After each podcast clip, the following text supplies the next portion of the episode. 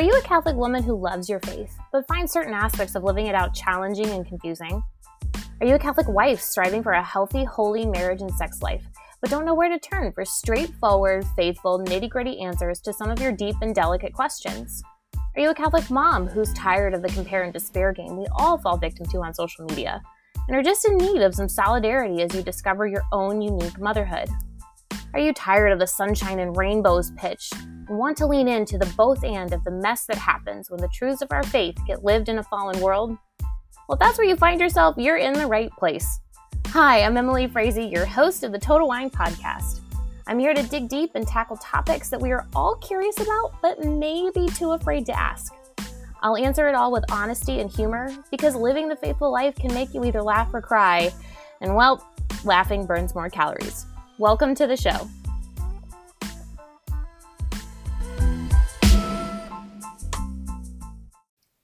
Hello, and welcome back to the Total Whine Podcast. I'm your host, Emily Frazee. It is Sunday of NFP week of 2023. And last week, you know, it just, it, it hasn't even really dinged me like it has in years past that it's NFP week. I remember when I first started blogging and first started writing, um, like weeks, months in advance, I was like planning these very elaborate collaborative NFP series. Um, and it was super cool and super fun. And if you are familiar with my blog, um, totalwhine.com, total whine, wine with an H, um, go on my blog and go look up Life Abundantly and Uncharted Territory. Those are the two NFP Week series, collaborative blog series that I've done in years past. They were super fun. The first one that I did was awesome. Like I was shortly after I quit working to stay home with my daughter and it was a way for me to like have contact with other adults and actually to use a lot of the skills that I had been using in my previous job um, which was very much about coordinating a lot of different people's schedules and and um, it was super fun. It was super fun, and I think the the final product is something that I, to this day, I'm very proud of. Um, but this year, I tell you, I was thinking like in the last couple weeks, I was like, oh yeah, it's NFP week. Like I'm seeing things, other people advertising that it's NFP week, and it's just not dawning. And then last week, somebody tagged me in a story about like, yeah, let's share our stories for NFP week. And I was like, I texted some other friends of mine who are colleagues in this space, and I was like, do y'all even care that it's NFP week? And all of us were like, no. so I this used to be like my Super Bowl week and now I'm just like I talk about this all year round. I don't need to go, you know, guns blazing for a week. Also, I don't have the time, I don't have the energy. I have the time and the energy to sit down right now on this Sunday while my kids are all out in the backyard playing while my husband watches them to share my story my NFP story, um, which I've shared it in multiple places in multiple ways. Um, this is this will actually be kind of fun slash interesting to record it in audio form. Uh, so hopefully this all this all works out. Um, I had a friend of mine ask me recently. She's probably listening. Hi. Um, she asked me if um, how long it takes me to plan my episodes. I'm literally downstairs feeding my son, my baby. Um, and I have, I was like, oh, it would actually be a really good idea for me to record a podcast for NFP week. And so I like brought my baby outside and I asked my husband, I was like, hey, you cool if I slip upstairs and record a podcast? And he's like, do what you gotta do. So here I am. That's how much planning goes into my recording these podcasts. I mean, this is stuff that I have thought about, read about, talked about, talked with other people about for five years. It's like, it's five years worth of planning that goes into most of my episodes. Anyway, including, actually, this one would probably be more like eight years because it's my story and that started before I was married.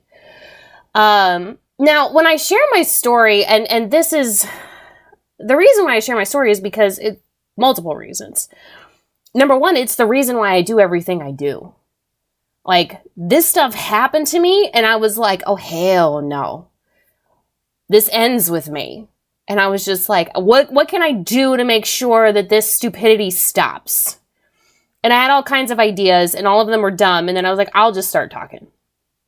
So that's that's basically how everything that I do now, Total Whine, my Instagram page, my podcast, uh, my nonprofit organization, FABMbase, um, everything that I do, it's all because of my story.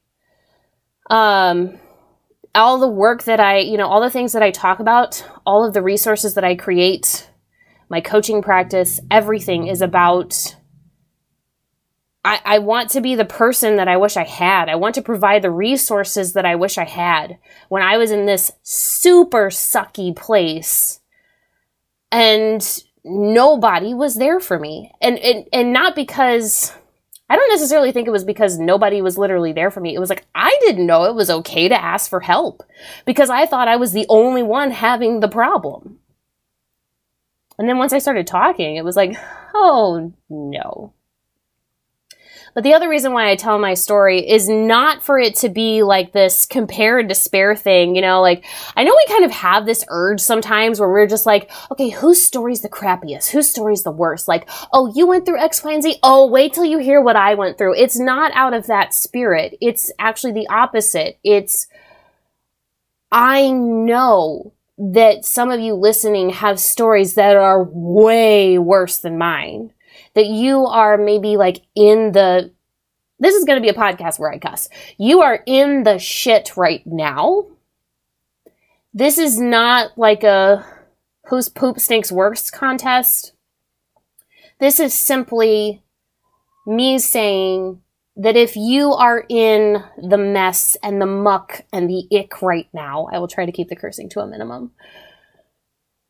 You're not alone that's really like the primary reason why I tell my story is not like to, oh my gosh, look at everything that I've gone through and all of the good stuff that's come out of it. It's like, basically, like you boil it down, I just want you to know you're not alone. Because that loneliness, that is what kills. It's not the suffering itself. It's not the abstinence. It's not the surprise babies. It's not, you know, the infertility. It's I am the only one doing this. Nobody else understands what I'm going through. It's the isolation. It's the feeling of abandonment. That's what kills. And so the reason why I open up about my story is because I just want you to know you're not crazy. You're not a horrible Catholic. I know we as Catholics, for some reason, you know, we heard that phrase suffer joyfully and we were like, oh, so that means that if I'm dying inside, I need to put a smile on my face. Why, why did we go for the creepiest option? Why did we go for the creepiest option? I don't, I don't get it. If we're dying inside, that doesn't mean that we need to put a smile on our face. It just means that there is still hope. Now, what that hope looks like and clinging to that hope is hard. It's hard. It's work. It's purgative. Because it is so easy to become a cynic. Ask me how I know. I am like the queen of cynicism, okay? That's something I'm working on. I'm very, very aware of, of the cynicism and I'm fighting against it.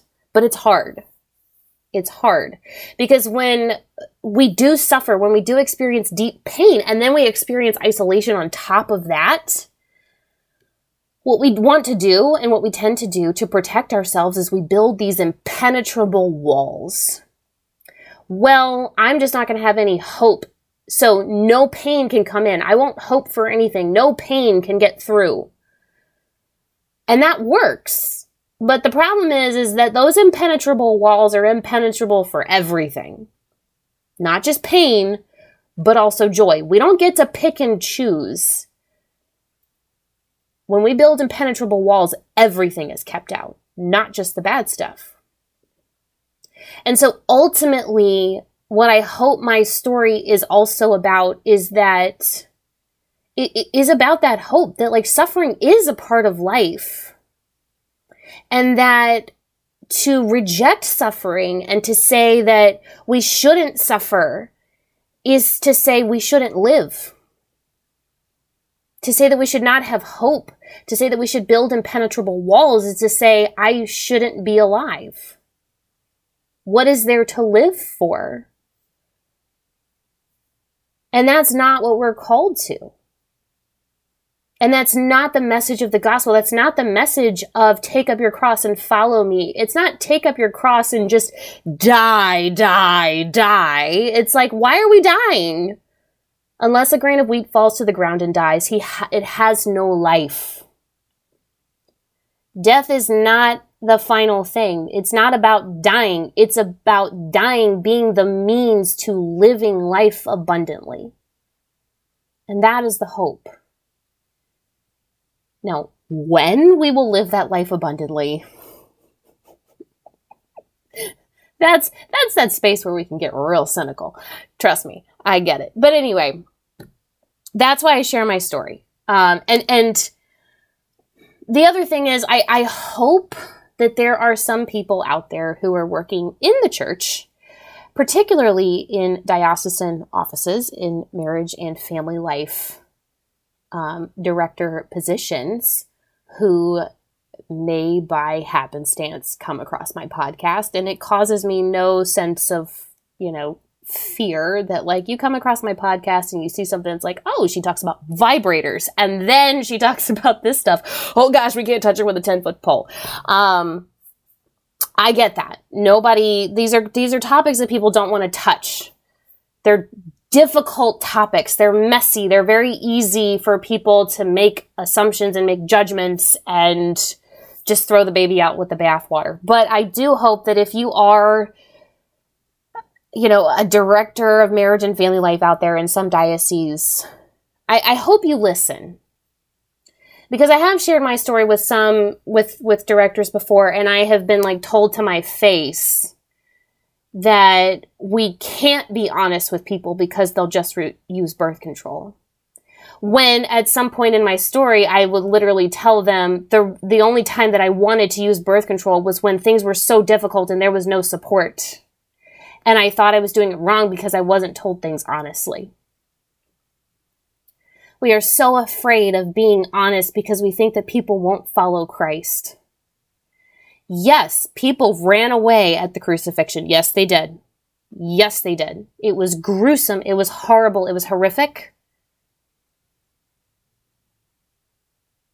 But they came back.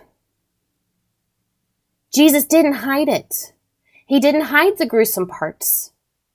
He showed us that the gruesome parts are but the means to an end. And when we hide the gruesome parts, when we hide the crucifixion and only talk about the resurrection, we're screwing people over and not in the fun way.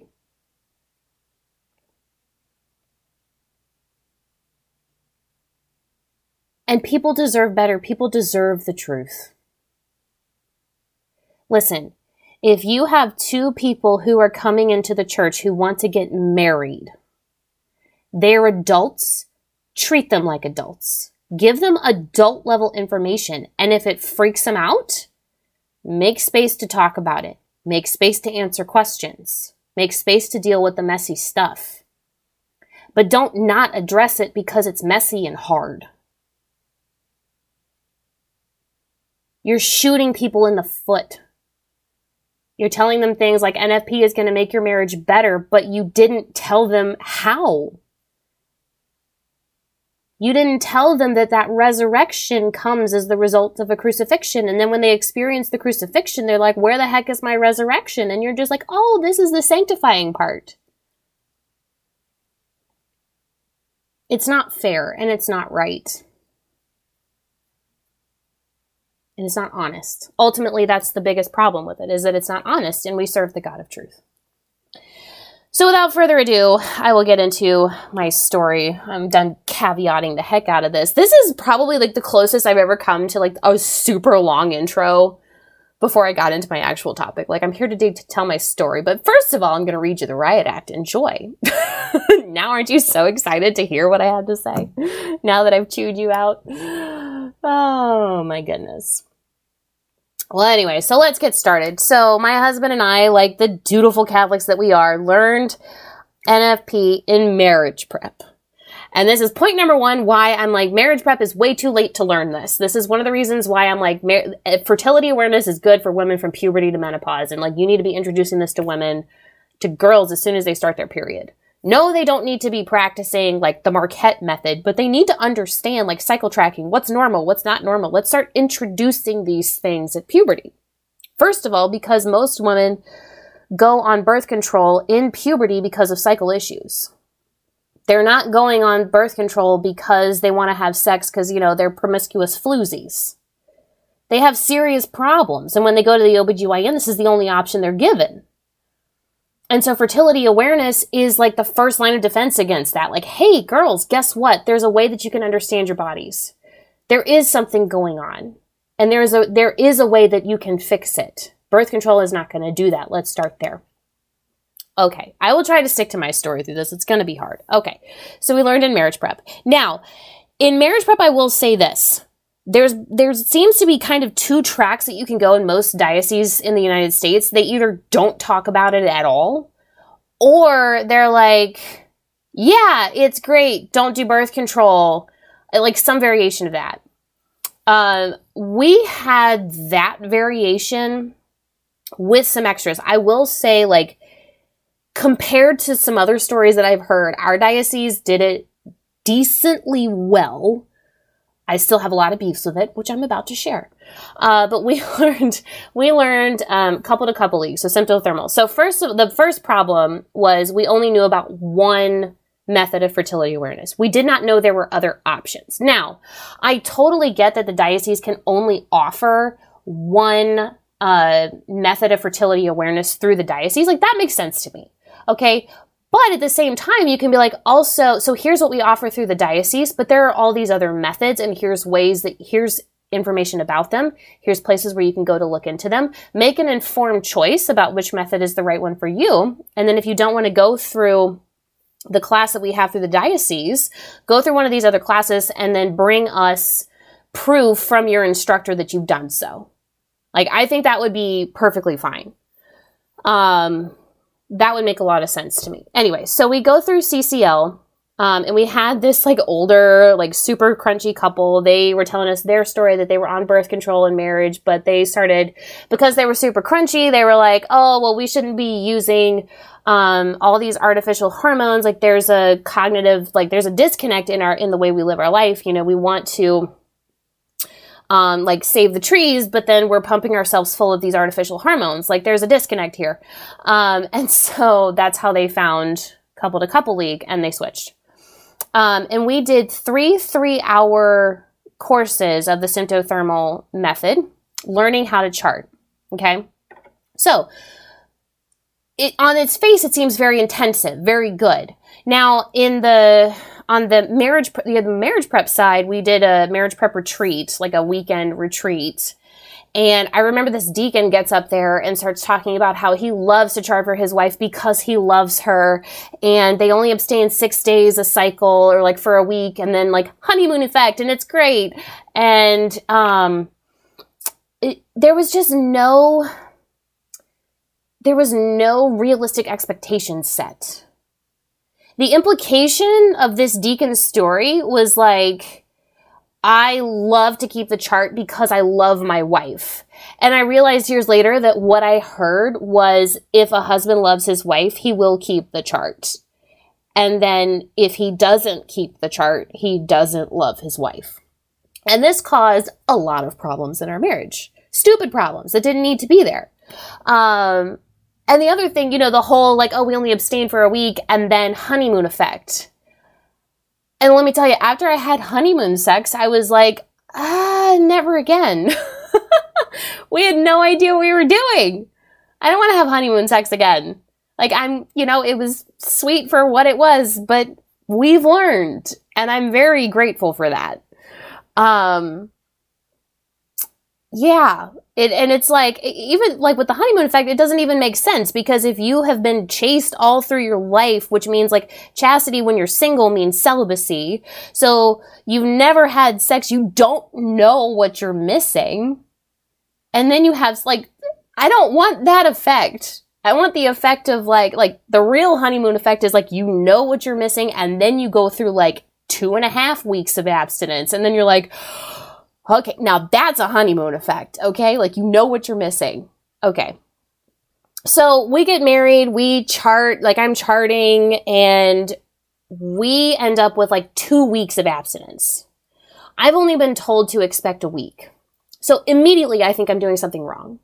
Now, layered on top of this, I also got married with the obligation sex message, and I didn't realize this until fairly recently. I truly believed that it was my job to make sure that my husband had as much sex as possible.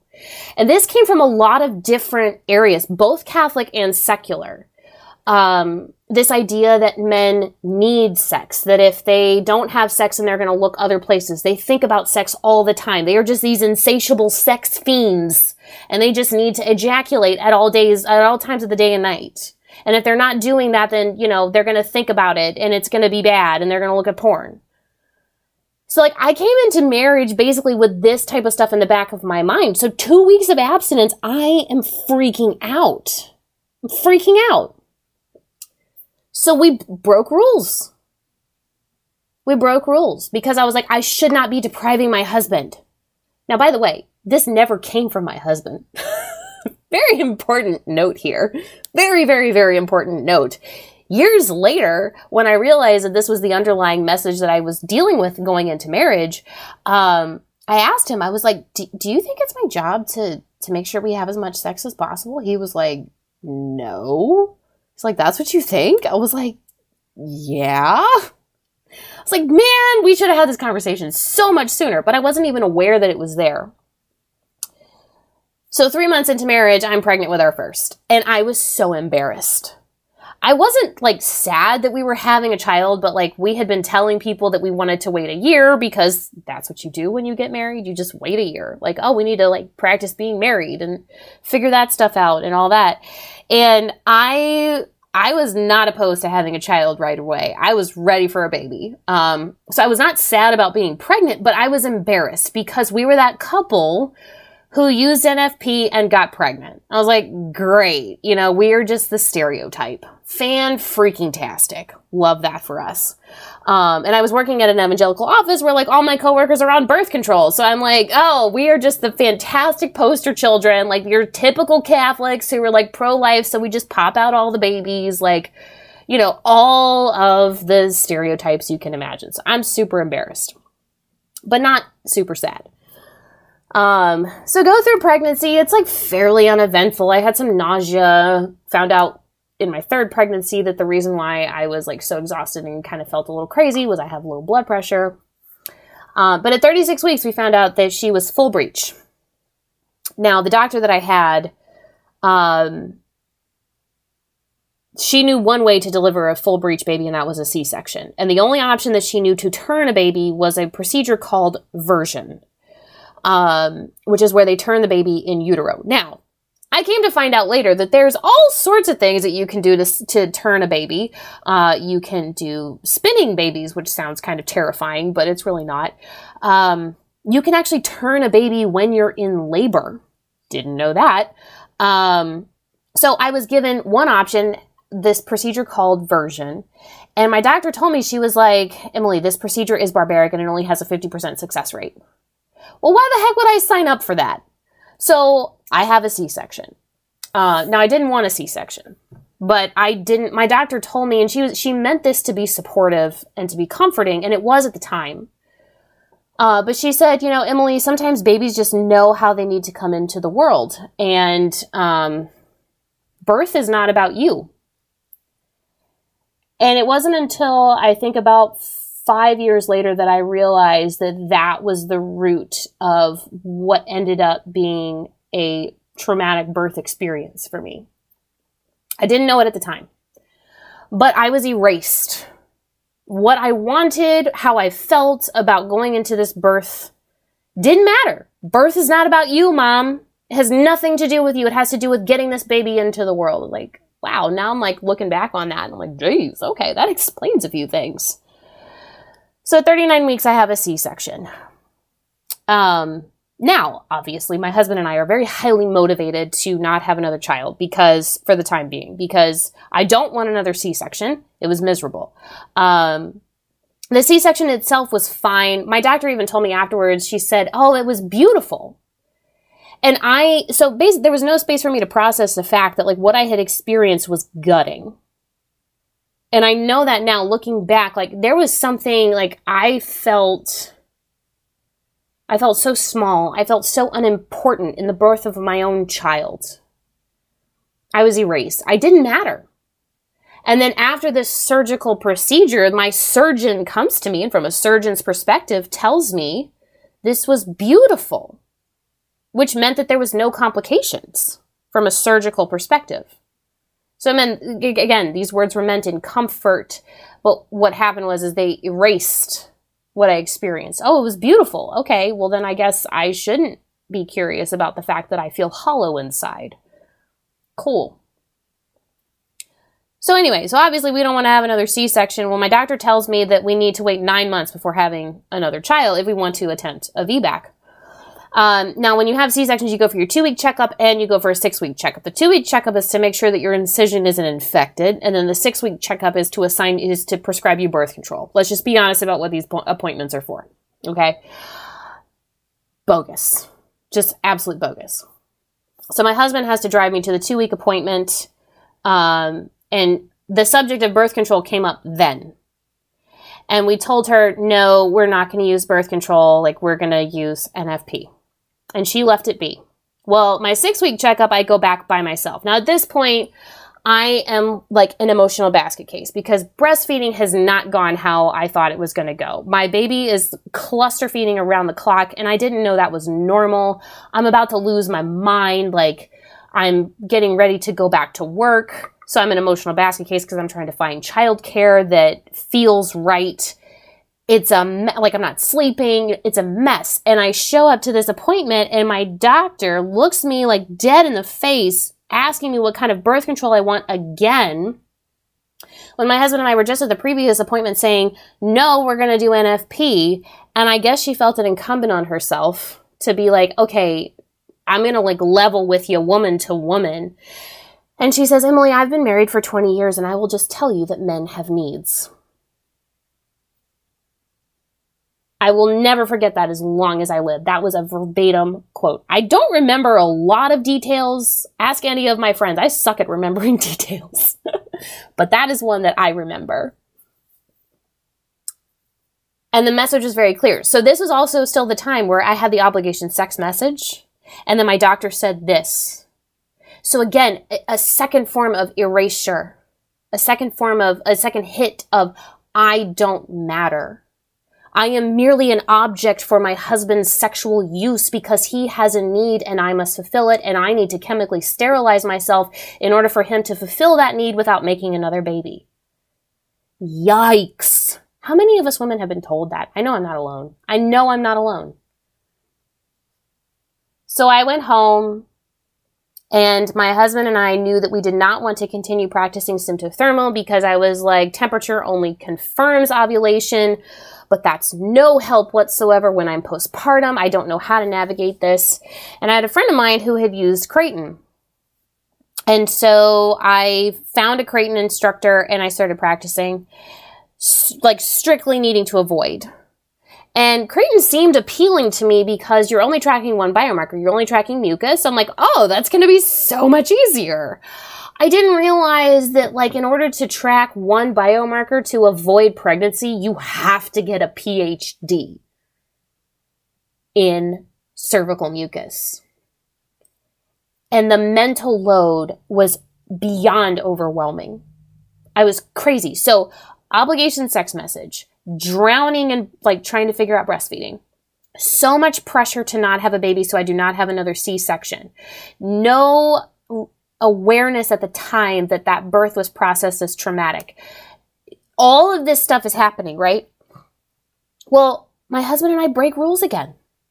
Not even realizing that we're breaking rules Because as it turns out, my instructor was not meeting with me as often as she should have been. With I had continuous mucus whenever I'm postpartum.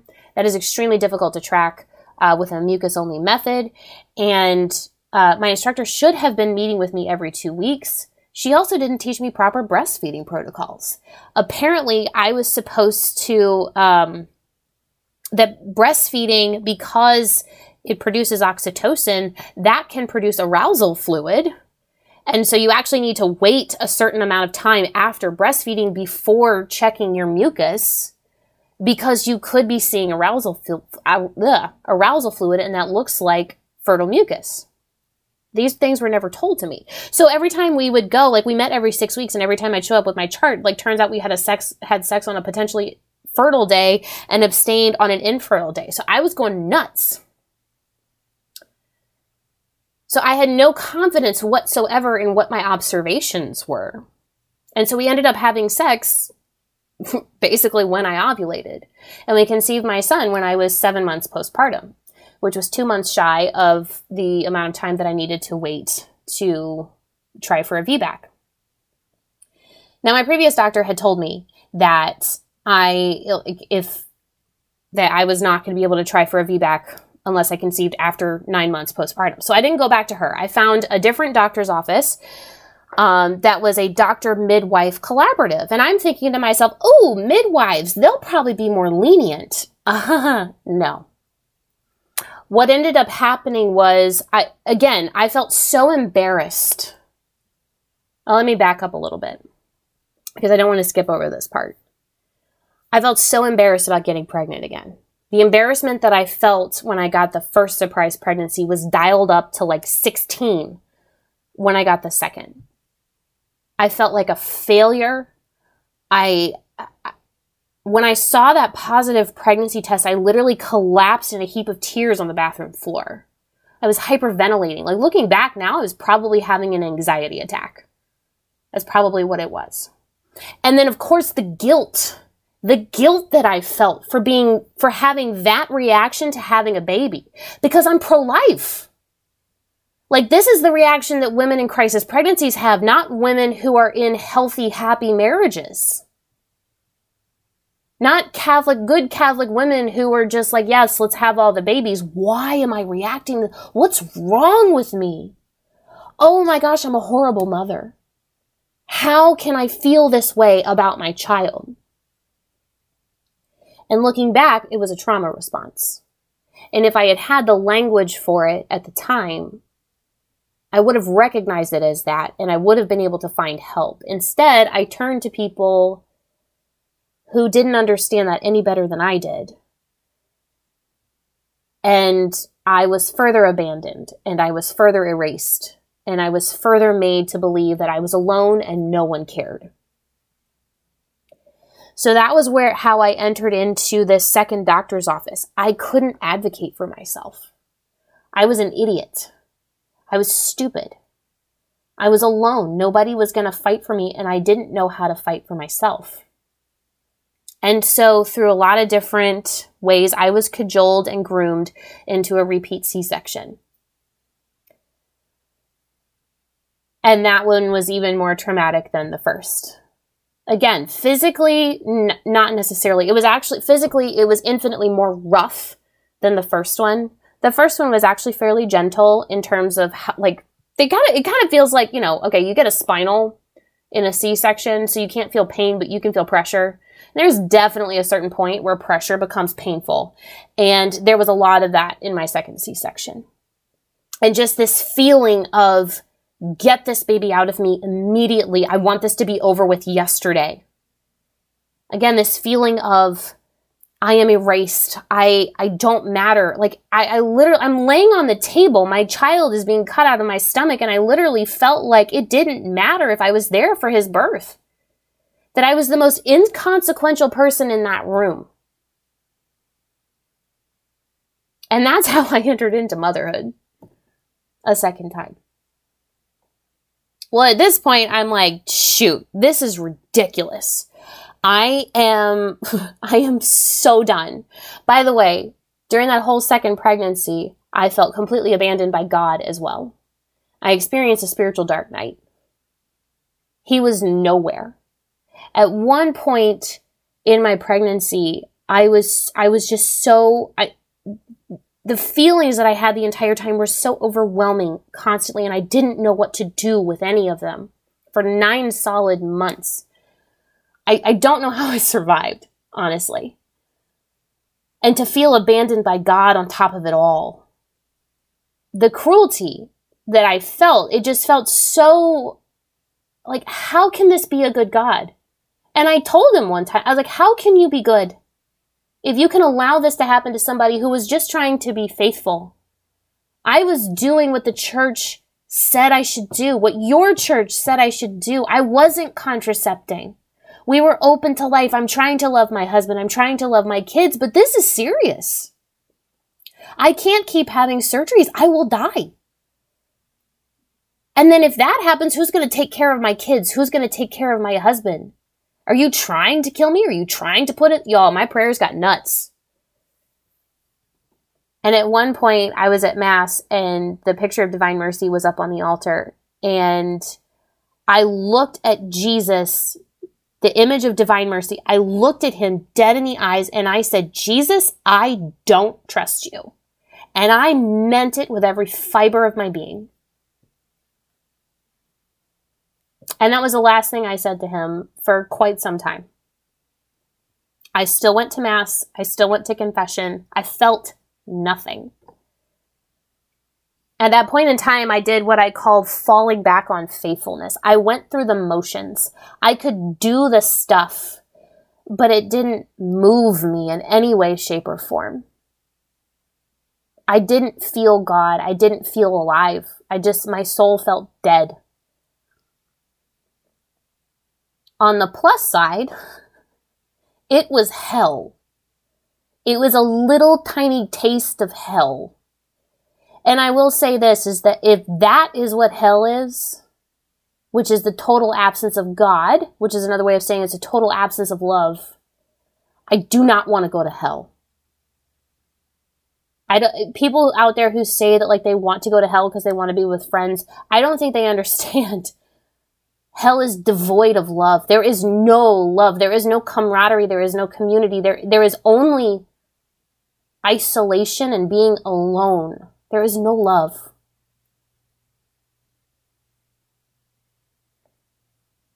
So after all of this, it was just, okay, we have got to take a break. We cannot have another child. Like the situation is dire. Spiritually, mentally, physically, emotionally, absolutely not. I will lose it. And I need to be present to my actual living husband and my actual living children.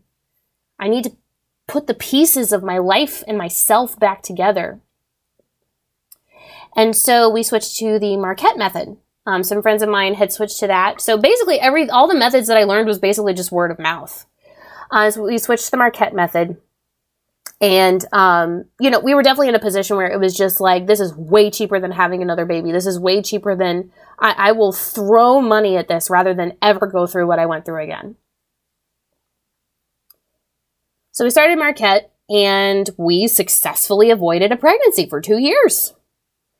And um, in addition to letting myself heal physically, see, that was at the time, that was the only thing I was thinking about was the physical healing. I didn't realize, I had no idea anything about trauma or that you could experience it even if you didn't have a near death experience. I, I knew nothing. And so all I was thinking was like, oh, I need to heal physically and then also, um, and really wasn't even healed physically. It was, I need to get to a point where when I go to a doctor's office and I ask for a VBAC, they cannot tell me no because I haven't waited long enough. I was like, no, I need something to like shove in their face. But we were also living in a very tiny apartment and just like practically logistically, we needed a house. We needed a house with a yard. We needed space. So in March of 2020, yes, that March of 2020, that happened. Um, y'all, St. Joseph like came through. Um, now leading up to this, for those two years, I really worked on trying to rebuild my relationship with God. I knew the fact that like that prayer of that very fervent prayer of Jesus, I don't trust you. I knew I was going to need to walk that one back. I knew that like that was going to need some some work. And so I did. I really like intentionally like both of my kids were miraculously very good sleepers. They took excellent naps at the same time and so I had time that I could actually sit in like contemplation like at home and talk to Jesus and there was one conversation that we had where I was just, I was so frustrated with myself. I was like, Jesus, like, what is it going to take to trust you again? What is it going to take? Like, it's not that you haven't proven yourself trustworthy. Like, at this point, after my, my second child was born, I had started Total Whine. I had made all these connections. I was like, I want to be the person I wish I had. I want to go back to all of those people in marriage prep and tell them what horrible things they said that they have no idea they said. And then I was like, well, that will not go very well. Also, I don't want to find those people again. I will just start talking. So much good came out of all of that hell. I found my purpose, really. I found my purpose. And it was very edifying and it was very healing to a certain degree.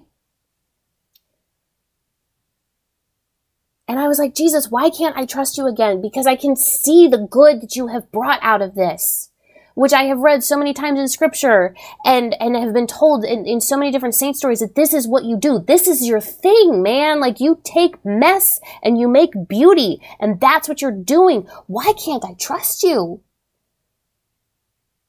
Y'all know what he said to me? Y'all, he comes back to me very quickly, very clearly. He says, and I quote, just start trusting me. And y'all, I, I think my eyes could have gotten stuck in the back of my head. And I looked at him. I was at the crucifix up on my wall. I looked at him and I was just like, this is how I know you're a man because only a man would oversimplify this like that only a man would oversimplify this. Just start trusting me. And what I realized was like, uh, what he was saying was, and I knew I felt it in my soul, what he meant was that trusting him is my choice. It's not something that he needs to prove because he's already proven it. It's not something, it's not about what he needs to do. It's about whether or not I am willing to make that choice. It's up to me. And I looked back at him and I said, okay, but you know what? We're going to start real juvenile, okay? We're going to start real juvenile. I'm going to need like some reciprocity here. And it actually happened a few, a few weeks or maybe like a week later, um, at our apartment complex. Park, parking was abysmal. And we come home one night from a friend's house and it's dark and it's raining and we have both of our kids and it's like after the time where I know that we're going to have to park like a mile away. And I just said, all right, Jesus, here's your shot here's your shot. I'm going to trust you. You're going to find us a parking spot close to our apartment. And y'all, I kid you not, as soon as we pull into the parking lot, there is a parking spot literally right in front of the door of our building. And I was like, okay, okay, I see you. Well done. Well done. You met me where I am in this juvenile state. Thank you very much so there was like all of these these moments that's just one story that I, I like to recall but there was a lot of rebuilding happening. And so in, in march of 2020 um, actually in january 2020 we started looking for a house um, and we wanted to give ourselves plenty of time because we live in an area where housing is very expensive. We have a very tight budget. We don't want to be shoehorned into something. We wanted to give ourselves flexibility. So um, we started praying to St. Joseph. And we found this house that was perfect. And like walking up to the house for the open house in February of 2020, that's important to note. Um, before everything hit the fan, uh, I walked up and I looked at my husband and I was just like, I'm going to fall in love with this house. And we're not going to get this house. I know we're not going to get this house. But we walked through and I was just like, oh my gosh, this is our house. This is our house and we prayed to Saint Joseph. And I had given I had given Saint Joseph my specs for the house that we were going to have. And I was like, "Listen, If we're going to have more children, we need more space. If we're going to have family come in town and stay with us, we need more space. And I gave him, like, here's my specs. And y'all, St. Joseph took my list and he was just like, mm, honey, that's, you, you lowballing it. I'm going to up the ante for you. It's the perfect house. It was the absolute perfect house. We closed, we saw the house on Sunday. We closed Monday night. We moved in three weeks later on a Saturday. The following Monday in March of 2020, everything shut down for COVID. Not even joking. It was amazing. So God is just like showing me like, hey, I see you. I love you. And that was actually something that was how I was trying to rebuild our relationship. I was like, God, I, I don't trust you in the area of my fertility yet, but I can trust you with these other things. I can trust you with these. We need a house. You want us to have more babies? We need a house. this is very practical. Help us out. And he did. Man, did he come through. So we moved in literally two days after we move in, everything shuts down from COVID, and we are just like in this gorgeous home in a beautiful area, and just like, woof, okay. Like so many things aligned to make it happen. And around June, I look over at my husband. We're sitting on our back patio. We are watching our children play in our beautiful backyard. And we're just enjoying life. And I looked at him and I said, You know, honey, I don't think we really have a good reason not to have another child. And he was like, Oh, yeah, but it's going to be really hard for me to like actually try to have a kid. And I'm like, I hear you. Like, you want to break some rules? He's like, Yeah, let's break some rules. So before we even broke a rule, I am going online. I am finding the nearest OBGYN office. I am doing my due diligence. I go out and I buy pregnancy tests, y'all. I'm not even joking. I was like, listen, we've had two surprises. This is just going to be like the first time we break a rule. Like, it's going to just, all right, that's it. So we broke a rule. And 14, you know, two weeks after ovulation come around, I take a pregnancy test and I look at it and it's negative. I was like, well, that's very strange. It's very odd. That's not the outcome I was expecting. Well, you know, let's give it a couple of days. Well, the next day I got my period. So I was like, well, okay, then definitely not pregnant. We broke rules for a year and a half and nothing happened. The first time I saw that negative pregnancy test, I laughed. I was like, of course, we try really hard twice, like not to have, like we have serious reasons not to have babies twice we get babies. We are ready to have a baby finally, we don't get a baby. And I told a friend of mine, I was like, it's like God looks down at everything that I want and just says no. And I was trying to make it all funny. But six months of negative pregnancy tests, it stopped being funny. And it started to be really frustrating. And I would pray these prayers like, God, whatever it is that you smoke up in heaven, I really do hope we don't have that brand on earth because we got enough problems. I had to find the humor somewhere. Well, at about the six month mark, or about the year mark, I mentioned something in my stories that, you know, my husband and I have been trying and like we haven't succeeded yet.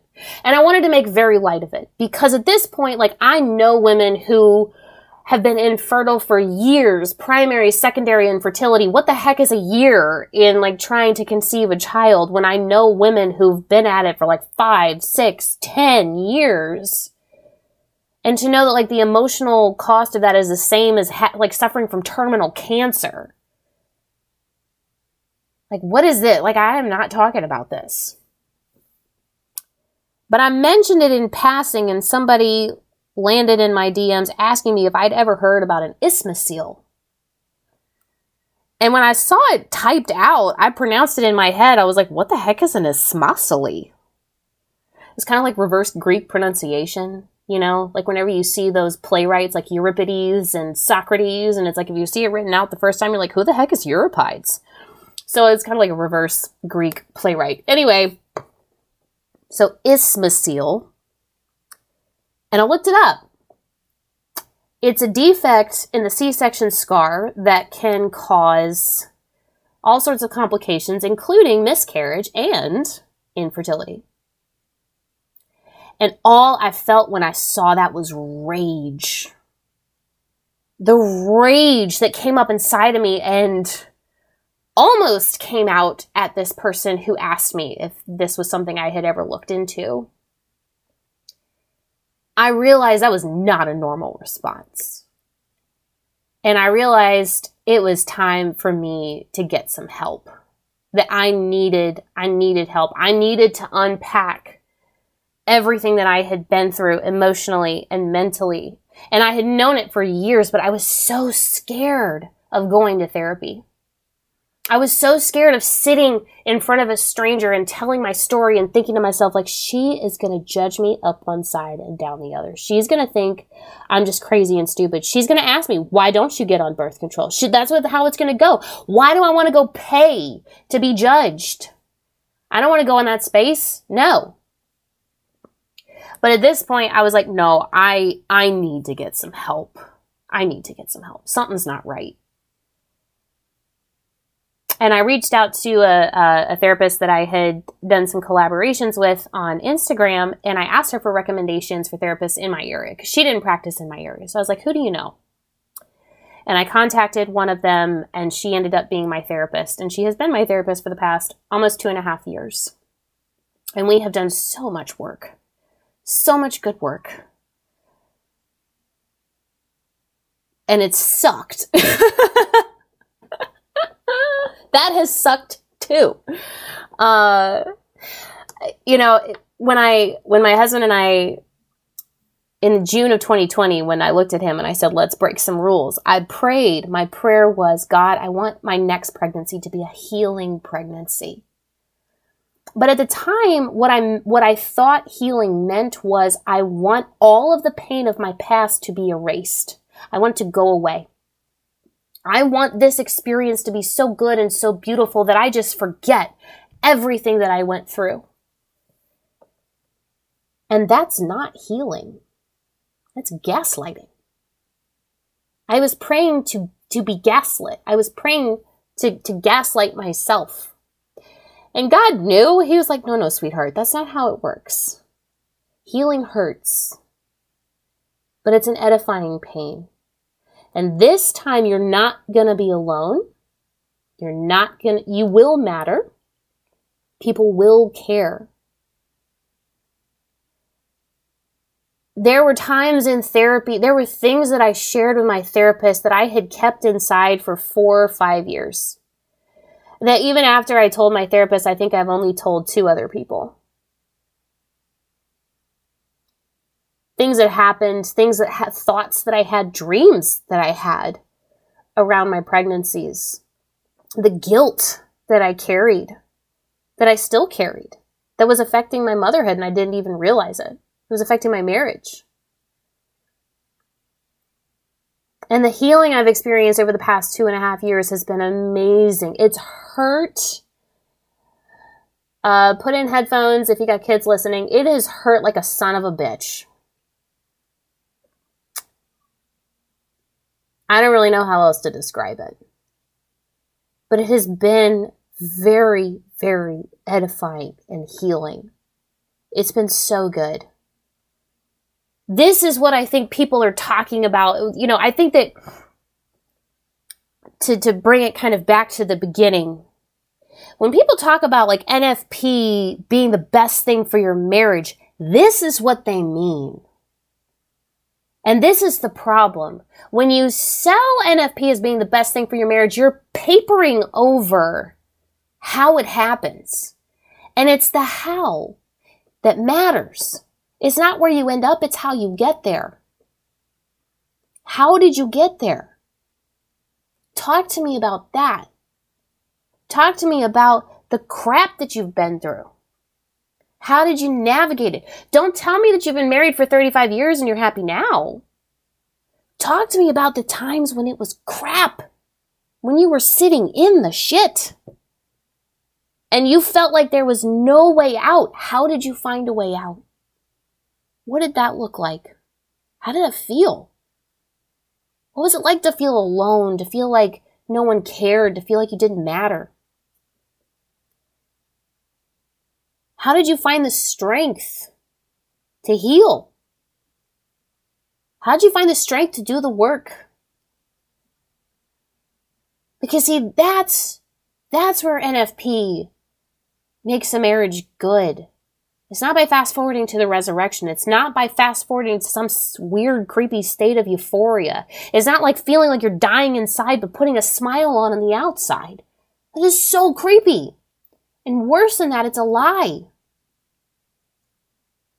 What does it mean to suffer joyfully? Well, means first and foremost, I'm honest. Everything that I just shared with you hurt in ways I can't describe. And weirdly, I would wish that pain on my best friend if it meant that it would lead her down the same path, that it would lead her closer to God. It would lead her to a deeper understanding of her faith. It would lead her to deeper unity with her spouse and with her God. I would very much wish the same type of pain on my best friend if that was the outcome. I know that's weird to say. Most people are like, oh, it hurts so bad. I wouldn't wish it on my worst enemy. It's like, actually, I, I would wish this on my best friend. But here's the thing if my best friend went through it, I would make sure she knew she was not alone. And this is where I like to take people back to Calvary. And let's look, let's actually look at that, at everything that happened. And let's look at, at the people who were there around Jesus. See, Jesus had to carry his cross, right? Like that was the whole thing. He couldn't throw it off. Like only he could carry it. But there were people who helped. And how did they help? Well, Simon of Cyrene helped him carry his cross, right? There was some assistance there. Veronica came up and wiped his face. And to me, that image is just so astounding because I, I could imagine like uh, being a member of the crowd and seeing this woman going out there and wiping the blood off of his face and just thinking that as the most futile act you could possibly imagine. Because I'm sure the blood immediately returned to his face. But what a reminder to him that he was not alone, that he was seen, that somebody could see his pain, to remind him of his humanity, to remind him that even though he is literally walking to his death, death, it matters that I am here to wipe the blood off of your face. And then further down the line, you have the weeping women, the women who are just beside themselves to see him go through this.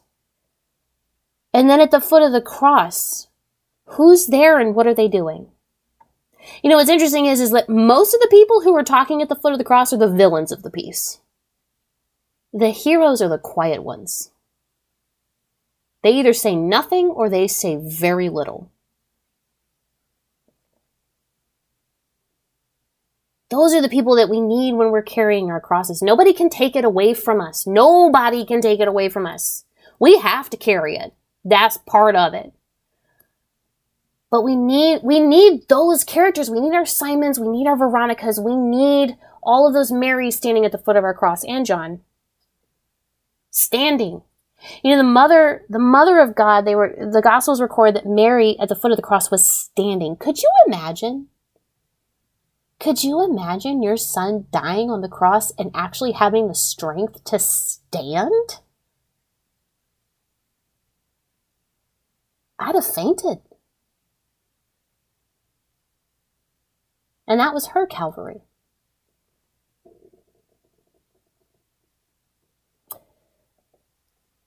Now, to get back to my story, because I'm leaving off a very important piece. so basically, my husband and I experienced a year and a half of infertility. So we're we are about to. I'm I'm on the list to go see a NAPRO surgeon to have a procedure done to see if I have an isthmocele. And I'm on her wait list to, to be seen. And for no reason at all, I get pregnant. And of course, I'm terrified because I'm like, what if there's an isthmocele? Well, now I have an increased rate of, of miscarriage. Oh my gosh, if I've been like super irresponsible, um, you know, weirdly, my husband and I just did not feel called to try to avoid because we hadn't had a kid for a year and a half. There was just, there was no, there was no peace at the time to avoid a pregnancy, which sounds strange. And here's the thing that I tell people all the time like when God calls you to something, it's not that it's not going to seem crazy. It will probably seem crazy, but there will be peace. And there was peace about our decision to not actually like try to avoid. We weren't technically trying to conceive, but we were not abstaining during the fertile window. There we go. So I got pregnant. I actually received anointing of the sick because the isthmocele had not been ruled out and could not be ruled out during the pregnancy. Um, and so a good priest friend, I reached out to him and explained to him a little bit about the situation. I was like, would anointing of the sick be appropriate in my case? He was like, absolutely, let's go. I was like, sweet deal, let's do it. And man, did I experience a healing pregnancy. My prayer was answered. But this pregnancy happened almost a year after I started therapy. And in that time, I had discovered that my previous births were traumatic. I understood why I was, I, it was, I experienced just deep dread taking my children to the doctor's offices. Why I just felt so much guilt about any, anything that was wrong with my child. It was my fault. And so I hated going to the doctor's office and like not having them meet their developmental milestones in different areas for different reasons. And, and it was terrifying because I was like, they're going to look at me and they're going to be like, what are you doing wrong, mom? What's wrong with you? You're a horrible mother. That was literally how it felt every time I went to take my children to just like their normal annual well checks. I hated it. And I knew, and I realized it was like, oh, birth trauma. Okay, got it. Check. So let's start working on healing that. Well, because I had gone through that healing process, because I realized these were processes traumatic, now I'm pregnant. Now I know what I need to say in the doctor's office. Now I know how to advocate for myself. Now I know that if certain things are being said, I don't have to take that, but also I can take what happens in these doctor's appointments back into therapy and I can process it. Like what was happening in my body and in my mind when my doctor was basically saying the same thing to me that my doctors were saying to me during my second pregnancy. And it was because I was not alone, because I had that help. I had the tools to advocate for myself. And uh, right around my 29 week mark, I could start to kind of hear the doctors that I was seeing change their tune. Up until this point, they were like, "Oh yeah, we can pursue a VBAC. We'll we'll see how it goes." That's what they kept saying. Because I was trying to pursue a VBAC. I don't want another C-section. The first two were traumatic. No, thank you. But also, I was trying to detach from wanting a particular outcome because ultimately birth is something beyond my control. It's about surrender. Doesn't matter how it happens, it's about surrender. But I could hear these doctors, they were starting to kind of feed me some of the same lines. And about the 29 week mark, my, my husband was like, Emily, have you looked into trying, like, trying to find a doula? My husband suggested that to me. One of his coworkers' uh, wives was having a baby and she hired a doula. And they had a good experience. He was like, Emily, look into it and just do it. If that will help you, do it. And I did. I interviewed two doulas. I picked one, and they both told me about an actual VBAC friendly office in the area. And I switched to that practice just in the nick of time, literally just in the nick of time. They did not accept new patients past 32 weeks. I called their office at 30 weeks. And two weeks after I called was their earliest available appointment. And so I switched to this new practice. They were amazing. They listened to me. It was collaborative. They supported me in trying to pursue a VBAC, like actually supported me. I had doctors look me dead in the face and say, you are an excellent candidate for a VBAC. We are rooting for you. We want this to happen. It was amazing. And my doulas were so supportive. It was a group of two women who um, they had a practice together. But I had gestational diabetes and I also had COVID during my pregnancy. And I was doing non stress tests uh, where they listen to the baby's heartbeat. And I was at 40 weeks and six days, I go in for a non stress test and a sonogram. And what they want, they don't want to see the heartbeat dip on a sonogram. And they want to see prac- or they don't want to see the heartbeat dip on the NST, the non-stress test, and they want to see practice breathing on the sonogram. Well, at 46 40 weeks and 6 days, they saw the heartbeat dip and they did not see practice breathing. And I was not in labor, though I was trying my darndest to go into labor, trust me. And my doctor came in and she said, Listen, I am so sorry. She was like, this baby has to come out today. I can't let you go home. I'm seeing these things that could indicate something very bad or just, you know, something's not right. She didn't say very bad. Something's not right. This baby needs to come out today. You're going to have to have a C-section and I'm really sorry. How how are you feeling? What a difference, y'all. The difference between my first doctor and this doctor was so huge in both cases, my doctors told me that this had to happen for the good of my child. But the first doctor said, and mom, it's not about you, so suck it up and deal. And this doctor said, you matter, and how you feel about this matters. How do you feel? I know this is not what you wanted. We wanted a VBAC for you, but it's just not safe.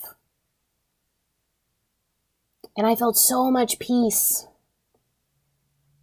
I was shocked. I, I was there was definitely some relief because my first two C sections, I had my kids at 39 weeks. So this is the longest I've ever been pregnant, and I was very much done with it. It was a full summer pregnancy. I was like, well, at least I am not going home with a baby in my stomach. I'm cool with this. Yeah, let's go. but then after my doctor left, the panic did start to set in. Because I knew, like, oh my gosh, okay, I'm going to be going back into that place I'm going to be going literally back into the same exact place where this trauma has happened before. It's going to be like reliving on steroids. But I had the tools and I had the language. I talked to my husband. I talked to my doula. I knew what to do. I knew what to do to keep myself grounded. And three weeks before this happened, I was in adoration and I was praying. I was like, Jesus, just please, whatever happens, don't hurt me again with the outcome of this baby, don't hurt me again. And he spoke to me again and he said, What was the worst part of last time? That you were alone, you didn't matter, and no one cared. And he said, No matter what happens, this time you are not alone. And I couldn't help myself. I was like, oh Jesus, the the no matter what happens, come on, man, like give me some surety here. But y'all, he was so right. This C-section was so healing. Everyone showed up for me everyone made me feel like I actually mattered. The anes- from the anesthesiologist, y'all, my doulas were telling me that anesthesiologists go into that so that they don't have to deal with patients. And my anesthesiologist wanted to be there for me. She wanted to help me. She was the one who noticed that when they were administering the spinal that I was just collapsing in a heap of tears, panicking. And she reached over and she says, "What's going on? What's wrong?" And everybody was there in those moments where I felt so alone before. And these were the moments that stuck out that people were there. And I knew, I knew what God was doing. See, he and I were still a little wonky. We were still a little wonky. But what he was doing was, is he was giving me these people. See, he was loving me through these people. He was being present with me through these people. He actually, before this birth, he took me back to this moment uh, when I was having my second child, which was the worst of them all. Not the worst child, the worst C section, the worst pregnancy. And I asked Jesus, I was like, where were you? Where were you there? I know you were there rationally, but I couldn't feel you. I couldn't see. Where were you? And he told me, he said, I was in your husband's eyes. And I remembered the way that my husband was looking at me during that surgery with so much tenderness and fear and care and concern and love. And I can still remember those eyes. And Jesus saying that that's where he was. That he was there loving me through my husband. That he was showing me also how much he values the unity of marriage.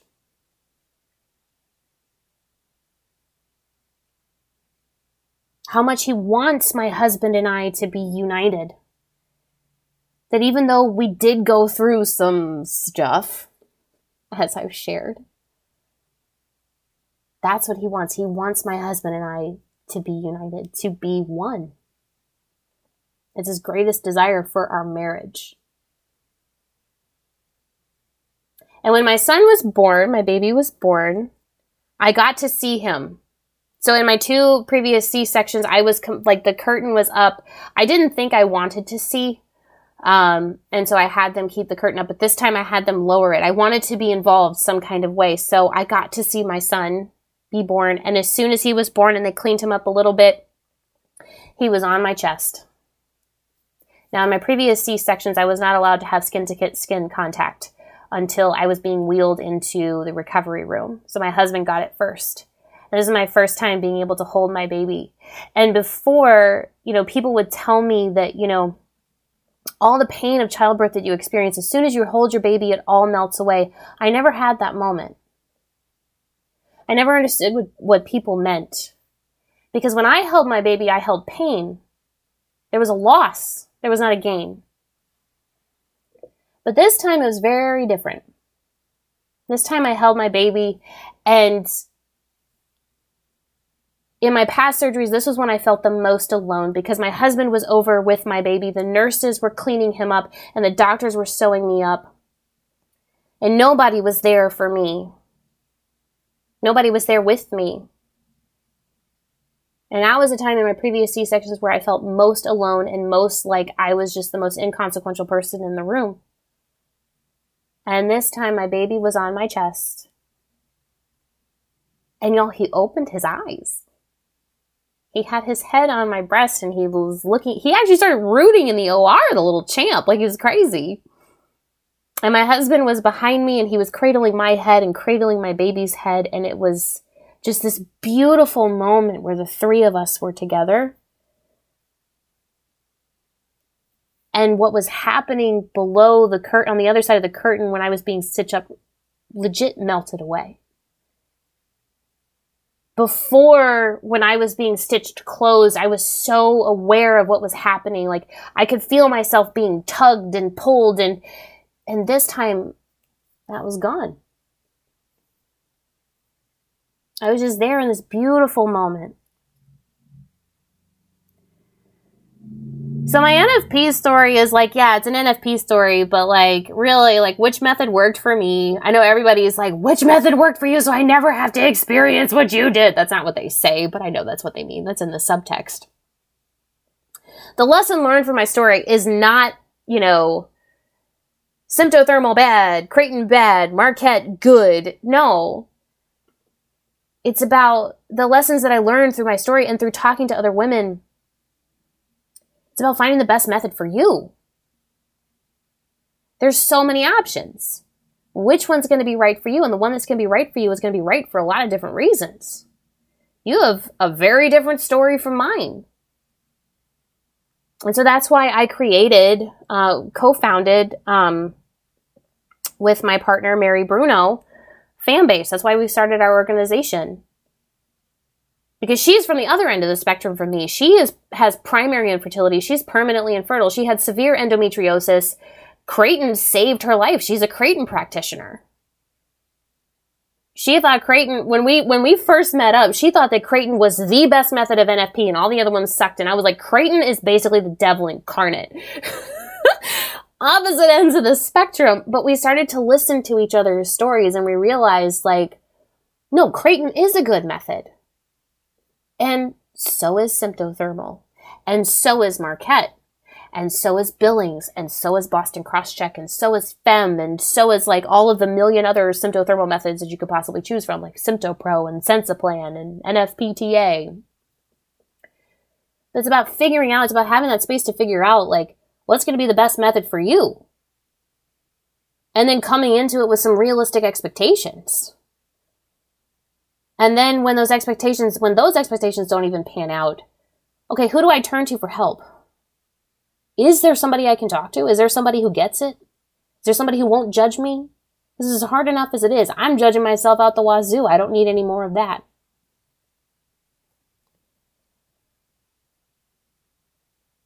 So there's my story in a nutshell, and there's all the stuff that I learned.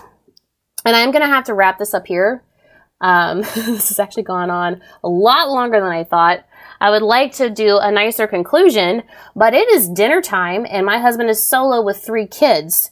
So I'm going to leave it there. Uh, my NFP story, of course, continues. We are back using Marquette.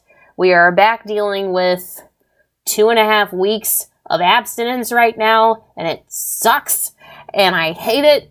But, you know, seven years of marriage, three babies, three C sections, and everything that I just described to you. It's really like, it, it really tempers the sex drive, if you know what I'm saying. Once you start to learn the consequences, it's like, I'm good. I'm good. Yes, you are looking very great. An orgasm would be marvelous right now. But a baby, ah, we can wait a little longer for that one. All right. And on that bombshell, I will leave you.